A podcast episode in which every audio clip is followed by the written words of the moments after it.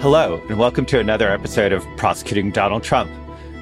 Well, there's a lot to talk about because there's a lot happened this past week. Judge Aileen Cannon issued a scheduling order. Bruce Reinhart, who's the assigned magistrate judge, issued a protective order. So there's sort of two orders that have come out of the Florida case. And in addition, Donald Trump went on air to set out his quote defense, unquote, would talk briefly about how that how that went in our view and our professional opinion. And I think this is now the episode where law school is in session. That's right. But it actually will be really interesting and fun. So, Mary, welcome. Hi, good morning, Andrew. We've been saying for weeks now that eventually weeks. we are going to weeks, weeks yes. weeks. that eventually we're going to talk about the Classified Information Procedures Act or CIPA. And today is the day. And we actually have a special guest to join us because, you know, you hear from Andrew and me as former prosecutors on every single podcast, but we wanted to bring in a defense attorney who's actually represented people being charged with Espionage Act defenses, who has litigated from the other side CIPA issues. And that is Mark Zaid. And so he'll be joining us a little bit into the episode today. Really looking forward to that discussion. I am too. And Mary, I know you've dealt with the CIPA statute, uh, Classified Information Procedure Act, and I have too. And when I was in the government, actually more when I was at the FBI, when I was a general right. counsel than as a practitioner. And for you, it's much more as a practitioner. Yes. But do you know, I actually dealt with CIPA as a defense lawyer. Shh, you're not supposed to say that. Um, so I have a really great story, which I'm going to try and fit okay. in as to what happened there, because it was shortly after I left the FBI and I was a defense lawyer. But I'm going to so keep you and Mark everybody battle for stories for good yeah, stories. well, like it's really good that he's here because I have like a one-off as a defense lawyer, so that's hardly like a ton of experience on the defense side. But I do have a little taste that I think is going to reconfirm some things we learned from Mark. But why don't we start with the orders that came out from the Florida court and uh, what we made of them. I mean, obviously, if people are listening to this, it's because they're following the news and everyone understands that the trial date set by Aileen Cannon of August 14th is sort of a placeholder. So that's sort of a, a given. But um, what did what did you make of either that order or the Bruce Reinhart magistrate judge order about how discovery could and could not be used? Any sort of takeaways from the sort of insider view?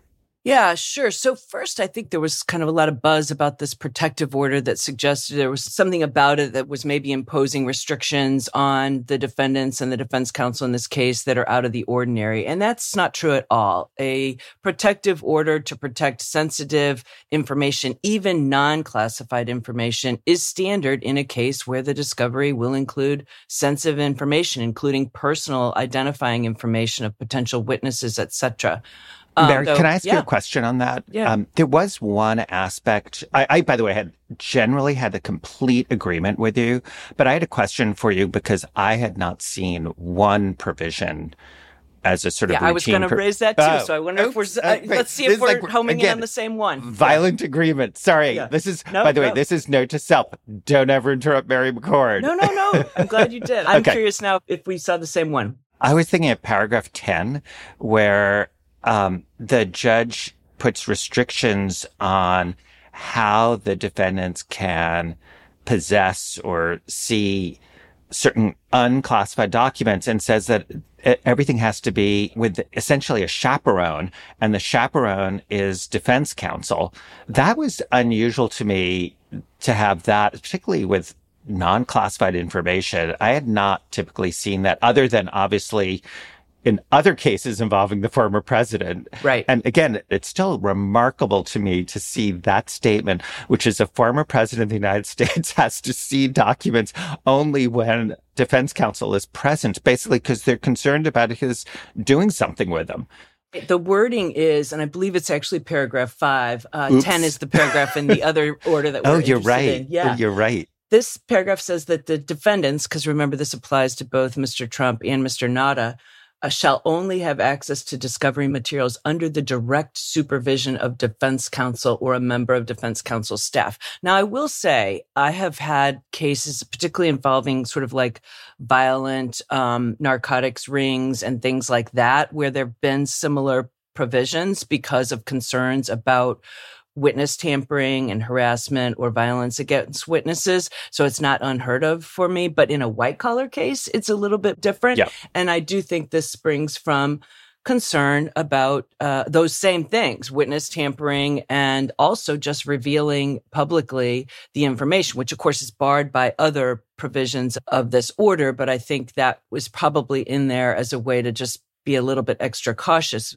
I don't think the government or frankly the defense lawyers are looking forward to a situation where perhaps Mr. Trump is maybe for example, being interviewed on television and waves around some papers, and those papers happen to be the discovery that the, as he's reputed to have done in the indictment at Bedminster with, exactly. with top secret information. Yes. yes, you can just imagine it. So really, this is just about the non-classified information. The other discovery that the government will be providing is putting some constraints on it. The other thing I thought was kind of interesting, although I guess it makes sense, is the defense counsel can't even refer to that discovery in any public motion until they've got permission of the court. Now, you know, there could very well be things that are revealed in that discovery that are then the basis of motions, um, motions to suppress, motions in limine about introducing this, that, or the other.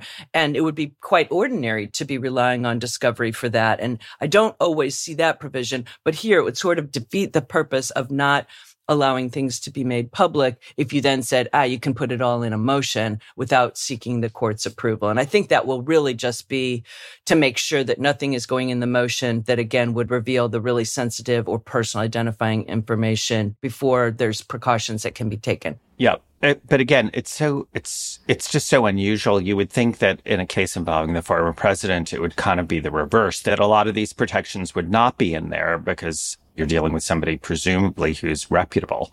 So this is really clear what at least the magistrate judge knows what they're dealing with. Yeah. Um, with the judge's order that is now Cannon's order, I thought a couple things were kind of interesting. One, there is a motion date that is relatively soon, uh, July 24th. Now, obviously that mm-hmm. could slip because the parties could ask for more time. Uh, someone could say that they need to see the classified discovery before they make those motions. So th- there could be ways that slips, but that's a very tight deadline for making motions. And then I thought another thing that was kind of interesting was that she said the trial, um, absence things changing, the trial is going to happen in Fort Pierce, not in Miami. Right.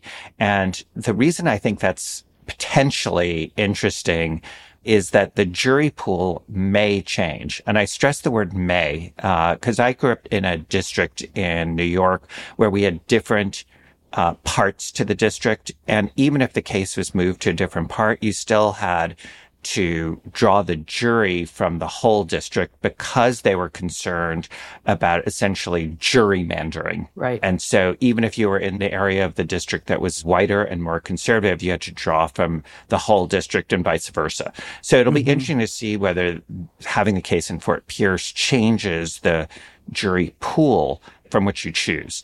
But I thought that was kind of an interesting aside. By the way, there's something else that happened this week that just broke, which is involving Hunter Biden, which we're not going to spend a lot of time on because um, it's not directly related to uh, the title of our podcast, prosecuting Donald right. Trump. But I did have a comment. To me, there were sort of a couple things. One big picture. It's so interesting to me that both in that case and in the federal Trump cases, you essentially have the attorney general offloading his responsibilities um, in both situations to try and get greater public acceptance and to have both the reality and appearance of independence. So uh, in the Biden case, you had David Weiss, who was a Trump holdover, who has said publicly that he had complete and ultimate authority, which is really interesting right. because, I mean, he legally, really but exactly, legally he can't exactly because in order for this to be constitutional, the attorney general has to be the ultimate decider and everyone else is a quote subordinate officer. We litigated this in the special counsel Mueller case, yep. but he offloaded it so that there would be greater acceptance because of that. And the same thing with special counsel Jack Smith. And the same thing with special counsel John Durham. Absolutely. And you Yeah. also have a special counsel, Rob Hur, with respect to Right. the Biden investigation. but it's so interesting to me because what do you really get from that? It didn't stop certain Republicans from attacking the David Weiss uh, decision. It doesn't stop with respect to Jack Smith. And so, you know, it- the big picture is, does it really do anything? In other words, in terms of public acceptance, people just go right by that. That, that the David Weiss decision was made by David Weiss, not by Merrick Garland or the White House.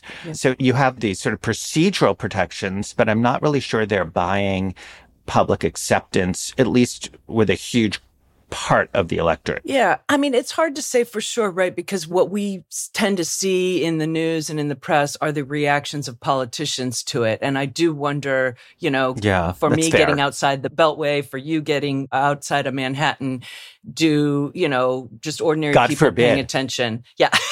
yeah. Right. we occasionally get you out of Manhattan.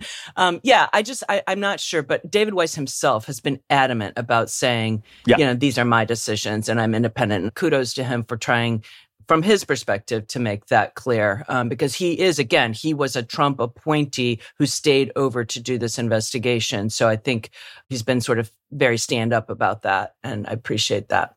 Okay so getting back to the scheduling order which is a great segue to our Yeah, guest. totally. You know, this sets, I think it's, uh, many people will already know this now, but when they saw August 14th, they might have thought, oh my gosh, that's not even two months away.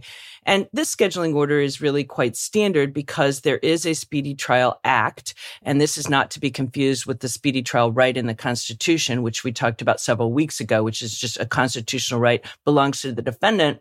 But the, the Supreme Court has also said that society has an interest in a speedy trial as well. But the Speedy Trial Act, which is part of our statutes, basically says you need to schedule trial dates within 70 days of indictment. And so that's what's governing that date. But there's all kinds of reasons why that date can be continued and extended. And I would say in my experience, Andrew, and my guess is it's the same as yours, and my guess is it's the same for our guests, is that it really is quite rare that a case goes to trial in 70 days. I'm not sure I Quite, ever quite had rare, one go. quite rare, meaning never. Never. Yeah. Um, because the filing of motions tolls that time period. So, Right. And there's almost always going to be motions, even in a case far, far simpler than this. Right. And this, by the way, is where paragraph 10 comes in. Exactly. Finally, I got the right paragraph. Right. Yes. Um, and actually, paragraph 10 explicitly makes reference to potential motions and the anticipated impact, it's a language, of the Classified Information Procedure Act. So specifically notes that as a potential reason for continuing the trial date and, and needing to have motion practice. Hence the perfect segue to CIPA and how it could That's affect right. the trial. Yes. So I am very pleased today to welcome our guest, Mark Zaid. Mark is a Washington, D.C. based attorney. As I indicated at the uh, outset, he has represented people, oftentimes former government employees who've been accused of Espionage Act violations. And recall that these 31 counts of illegal retention of documents are Espionage Act violations, even though they're not classic spying. These are still provisions of the Espionage Act. And Mark has handled these kind of cases uh, in a defensive posture in many instances. He's also done a lot of work with respect to clearances. And um, oftentimes there'll be situations where former employees uh, are accused of something and, and face losing their clearances. And he's represented those type of cases. And he's also represented whistleblowers and in fact co-founded a whistleblower representation organization. And I've worked with Mark on and off for years. Um, he's guest taught in my classes many times and we're really uh, happy to have you join us, Mark. Well, thank you both. I, I really appreciate the invitation. I always feel weird when I get called a defense counsel because I never think of myself as a defense counsel. But we do. Yes. I, I'm a plaintiff's counsel challenging government misconduct is mostly True. what I'm doing while defending my client's rights. yeah. Nice Love way it. of phrasing That's it. That's great. okay. So I guess I'm a little bit of both. Yeah. So, Mark, maybe just start off, just tell us what is CIPA? What is the statute sort of generally trying to accomplish? Sure. So CIPA, or more precisely, the Classified Information Procedures Act, which for some reason I developed a fascination for when I first entered law school 30 plus years ago, just a few years, I think not even a decade actually after the act was created in 1980. And it was created to address an issue called graymail, this subtle form of blackmail, uh, essentially where a criminal defendant would attempt to introduce classified information as relevant and admissible in its proceedings in a way to put the United States government in a posture where it had to make a choice between continuing the prosecution or dismissing the indictment. So it's like I said, subtle form of blackmail. As an easy example, which actually has validity as prior cases, if you put yourself back in time into the 70s and 80s and you think of someone hijacking a plane, let's say it's from the Southern District of Florida in the Miami area, uh, hijacking a plane to Cuba and gets caught and then they claim, well, I was doing that for purposes of the CIA in order to embarrass Fidel Castro. And there's classified information and classified testimony from case officers that I could produce and present in court that would show I was doing it on the instructions of the United States. And if that were true, which it might have been true for other people, perhaps, uh, if anyone, uh, the introduction of that would obviously pose a problem for the government.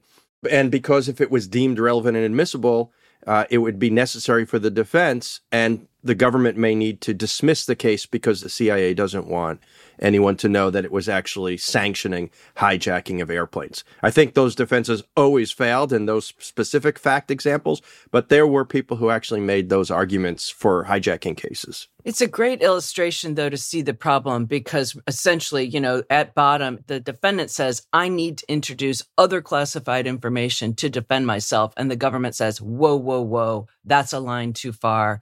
We're not willing to have that introduced. And the gray mail there comes, well, your choice then government is dismiss your case or figure out a way to let this be introduced. And that's really what CIPA was designed to address, that very problem, as you said. In the Trump case, because as you mentioned, we're dealing with 31 documents. Mm-hmm. And, you know, you saw on the right, people would argue 31 documents. Why are they listing each separate document out? And it's true, the government could have included all 31 in one count if it had wanted but it also could have included something like what 300 whatever right. number of classified documents that were recovered from uh, different locations and put those in charges. And there clearly was, and we may never know uh, in history of our lifetime, what all of these documents were and why some were determined to be included and others not. But the fact that there are others out there as well as because we're dealing with a former president who will see what his memory is like. Does he remember what else he saw that might have been classified during the tenure of his presidency?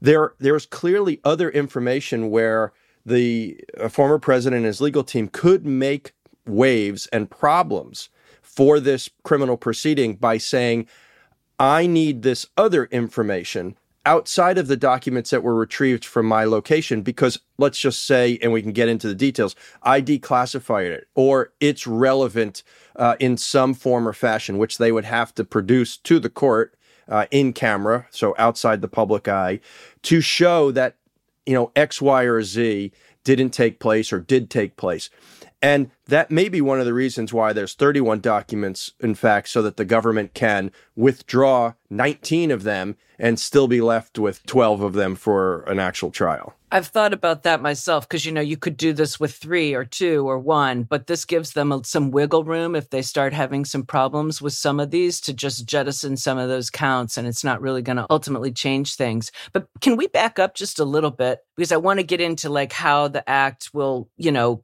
handle these issues. But before that, we get a lot of questions, Andrew and I, about clearances like, does the former president have to have a clearance? Now and how do his attorneys get clearances and how long does that take?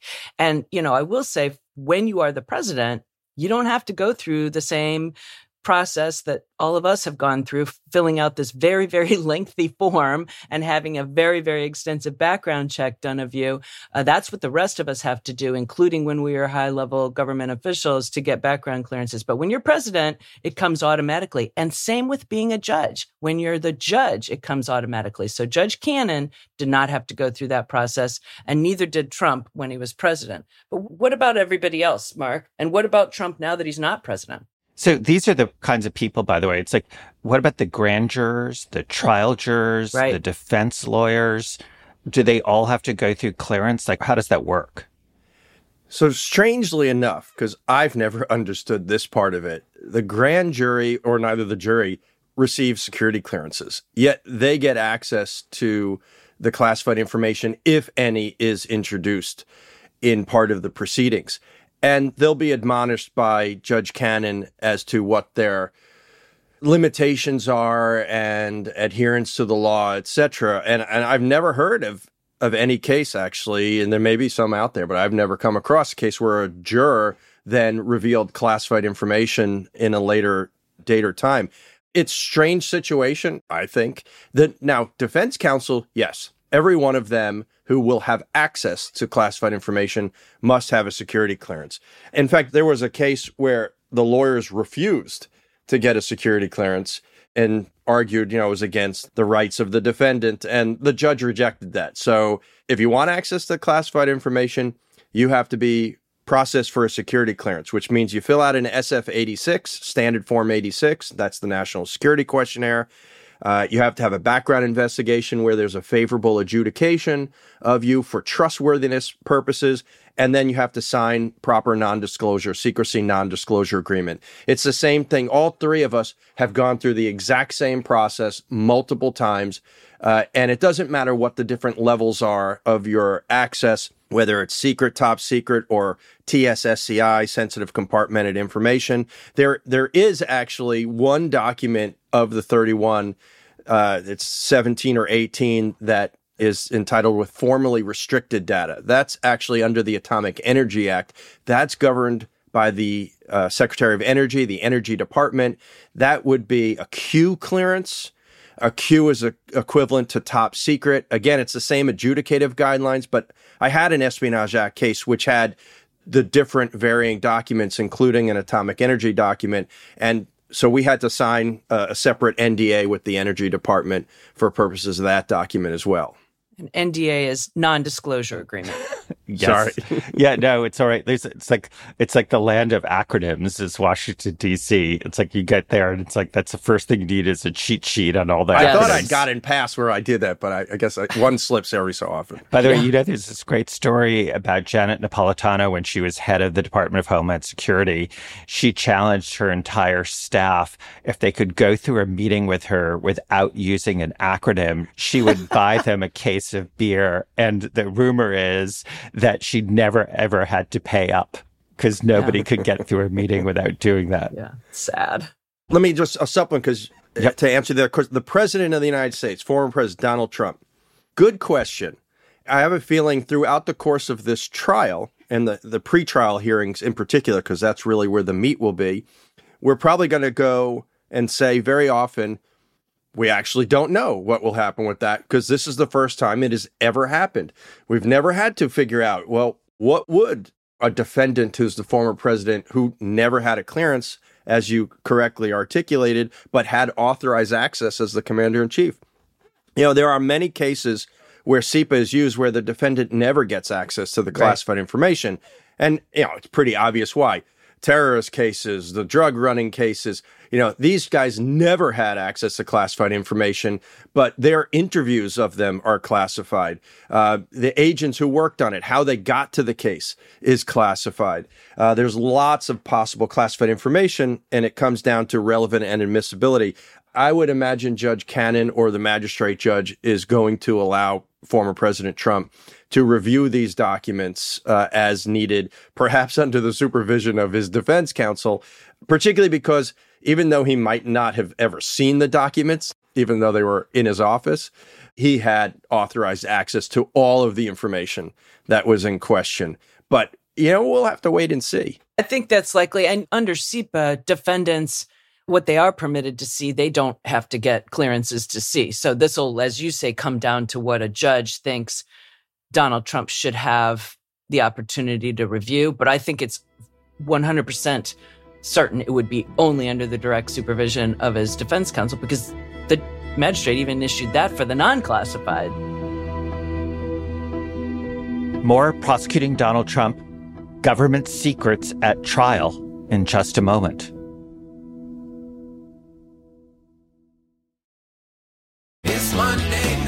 It's Monday, everyone. We're happy to have you here on this Monday night. Lots of news to get to tonight. Make more of your Mondays on MSNBC with Jen Psaki and Rachel Maddow back to back. If you were talking to a voter, what would you say to them about why this case matters to them? Was this the kind of proceeding you would expect in a typical New York DA's case, or does this really feel different? Inside with Jen Psaki at 8 p.m. Eastern, followed by The Rachel Maddow Show at 9, Mondays on MSNBC. Monday night. Everyone. It's Katie Phang. Did you know my weekly show on MSNBC is now available as a podcast? With my decades of experience as a trial lawyer, you'll get an insider's perspective on all things legal. At a time when politics and the law are inextricably intertwined, my guests and I break down what's next and why it matters, both inside and outside the courtroom. Search for The Katie Phang Show wherever you're listening and follow.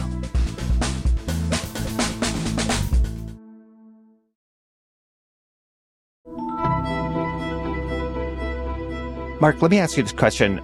With respect to getting clearance and also reviewing the material and making motions, how much in your experience does this delay things? What are we talking about? Because I know everyone has got on their mind how much delay could be entailed by this clearance process, both the getting clearance, reviewing stuff, making motions. What's your general experience in this area? So most of this is going to be in the hands of the district judge and the magistrate judge as to the timing. Now, that's not with respect to the security clearance per se. I mean, I had a district judge in DC in a civil case which involved classified information order the government to process me for clearance in 10 days. That was 20 years ago and I just laughed even 20 years ago because that just wasn't possible. The government just can't function that way. They they never do it. And that took months. I had a case just a couple of years ago where I was processed for TSSCI, again, civil case, but that even took two, three months or so to get me processed. And I had already had an existing clearance. So I imagine the executive branch will obviously expedite it. It really depends on what's in each of the defense counsel's background. If there's anything that's a hiccup, that could delay things further. Uh, but we'll have to see.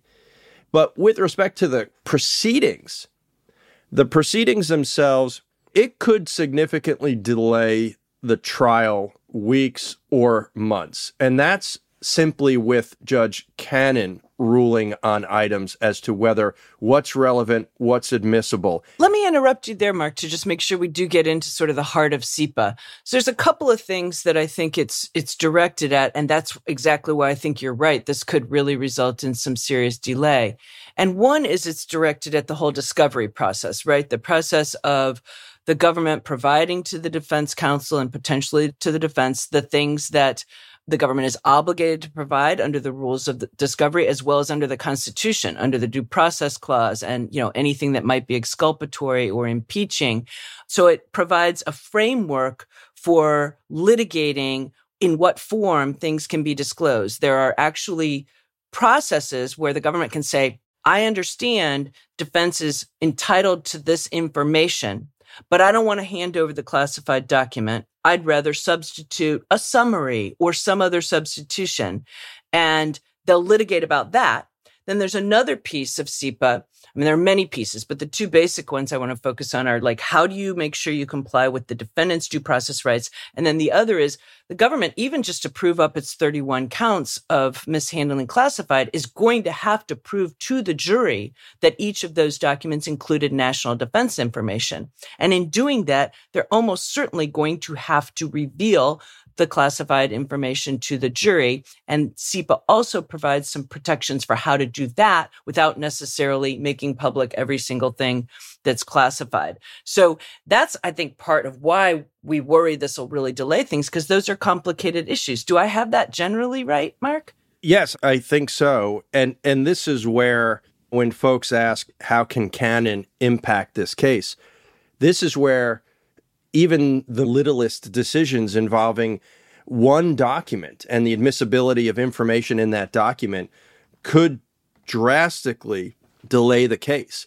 Now, there's the process that will take place before Judge Cannon, but let's just jump right ahead for one second in this. This statute has a unique function that doesn't typically happen in, in other criminal cases, where if Judge Cannon rules against the defense, the government under Section 7 of the Act has an immediate right to go to the 11th Circuit. Right. And and hear that appeal before the trial start. It could be the Right. day of the trial, and they could still be fighting over substitution of information.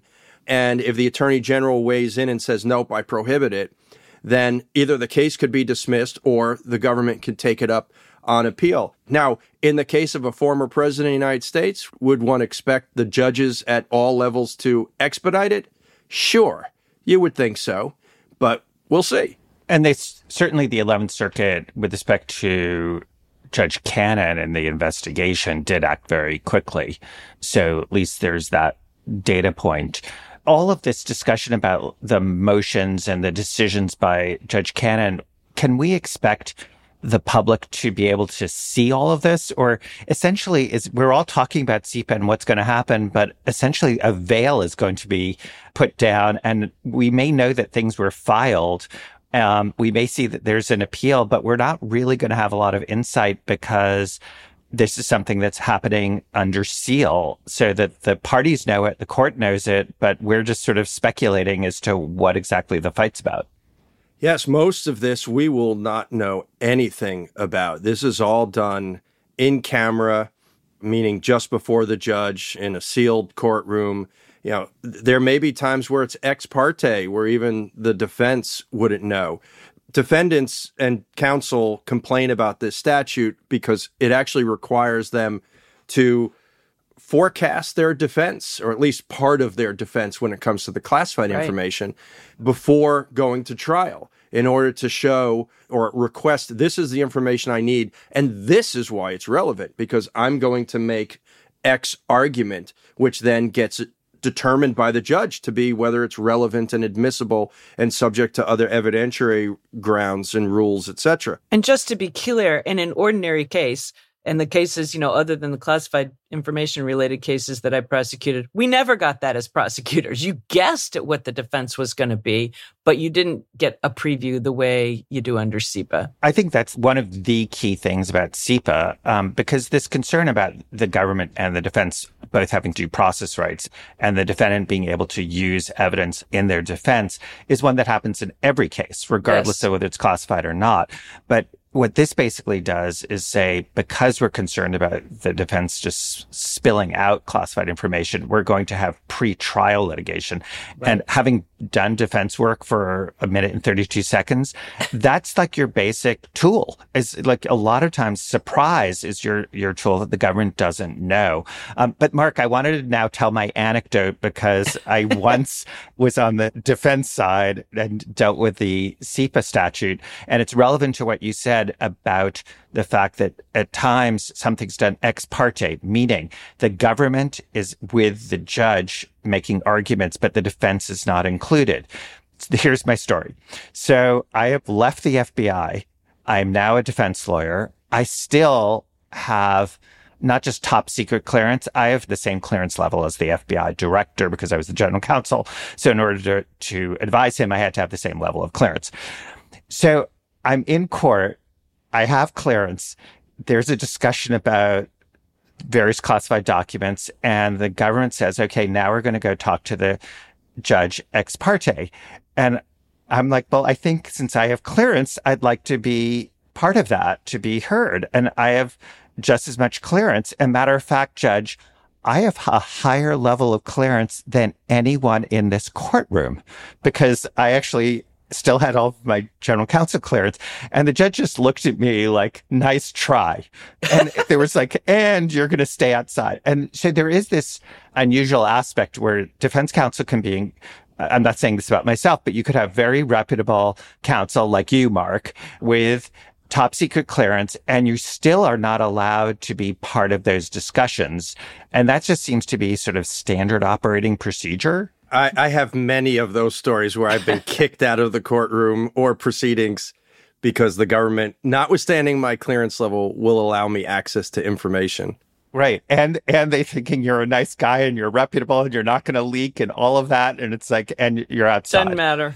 Right. Doesn't matter. And just to be fair, the government's argument would be there isn't necessarily a need to know That's with right. respect to the specific documents. So having the clearance is sort of an umbrella, but it doesn't necessarily mean that anybody should be seeing a specific document unless there's a need to know, which is a part of the way the government deals with um, documents. So even if you have clearance, it doesn't mean everybody, the FBI, for instance, should see a document. There has to be a need to know in addition. Mark, can I ask you a question about getting a little bit into the weeds? Um, so we've got these 31 documents. By the way, in case you didn't think we were in the weeds already. right.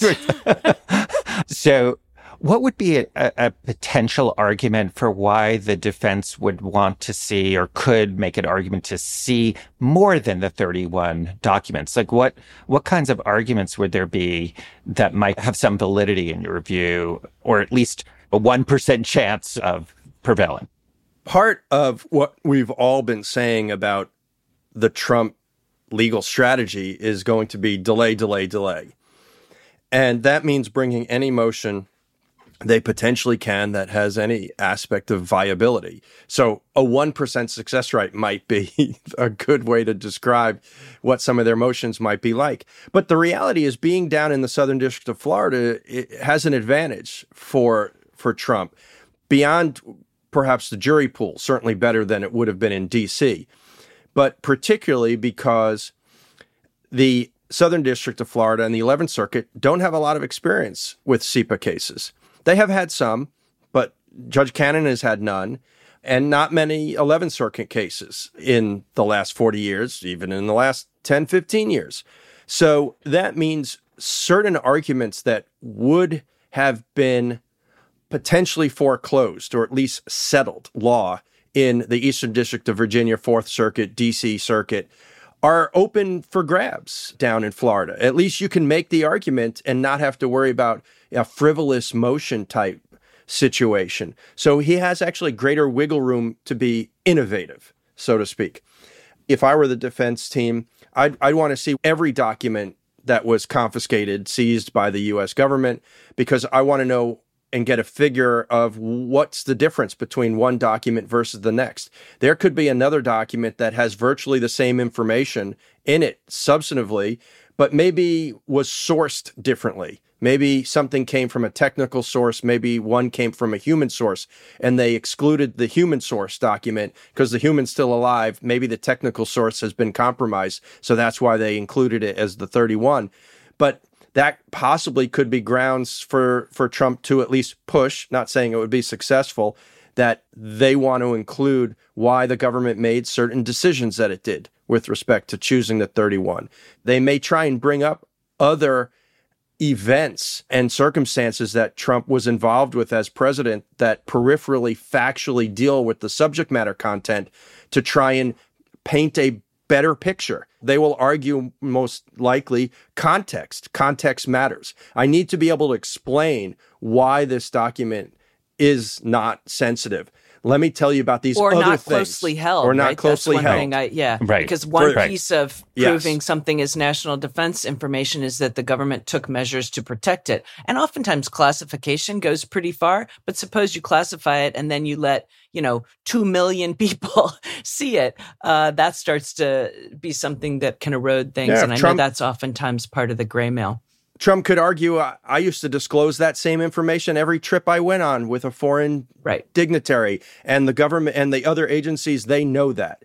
And I want to prove, I want to discuss that. I want to tell people I met with the president uh, of so and so country and I said exactly that information in document 14, you know, whichever document it might be. Uh, another reason why do you have 31 documents, right? If we have to get to a point where the government says, fine, we're not doing that one. We're not doing that one. Let's slim this case down. We got to get to trial. We're going to get down to a smaller amount.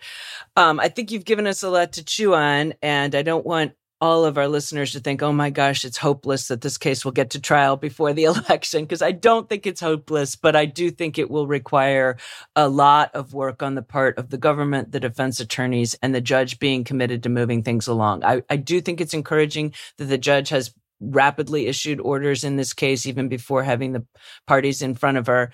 Um, but she hasn't issued any substantive rulings yet or any rulings on even timing for motions, any extensions or continuances. So it remains to be seen her impact on, on the timing of all of this. One of the things, Mark, that's just been super valuable is giving us a sense of what might be happening behind the scenes because as you said we're not going to see a lot of this. We may see scheduling orders and get a sense but we won't know why there's been this delay. So this is an incredible primer on CIPA and we'll see if something surfaces where there's some flesh on the bones as to what you've been talking about. Um, but thank you so much for joining us. Sure, it's it's my pleasure. And we may get some further insight into what's going on behind the scenes since it seems that every time one of Trump's lawyers get fired or quit, they start going on television true. talking about legal strategy. That's so true. maybe we will get some inside information. But And certainly I- Trump himself Good is, point. a, Good is a leaky sieve. If you've got questions, you can leave us a voicemail at 917 342 2934. Maybe we'll play it on the pod. Or you can email us at prosecutingtrumpquestions at nbcuni.com. Thanks so much for listening. We'll be back next week with much more. The senior producer for the show is Alicia Conley. Jessica Schrecker is the segment producer. Our technical director is Bryson Barnes. Jim Maris Perez is the associate producer. Aisha Turner is an executive producer. And Rebecca Cutler is the senior vice president for content strategy at MSNBC. Search for Prosecuting Donald Trump wherever you get your podcasts and follow the series.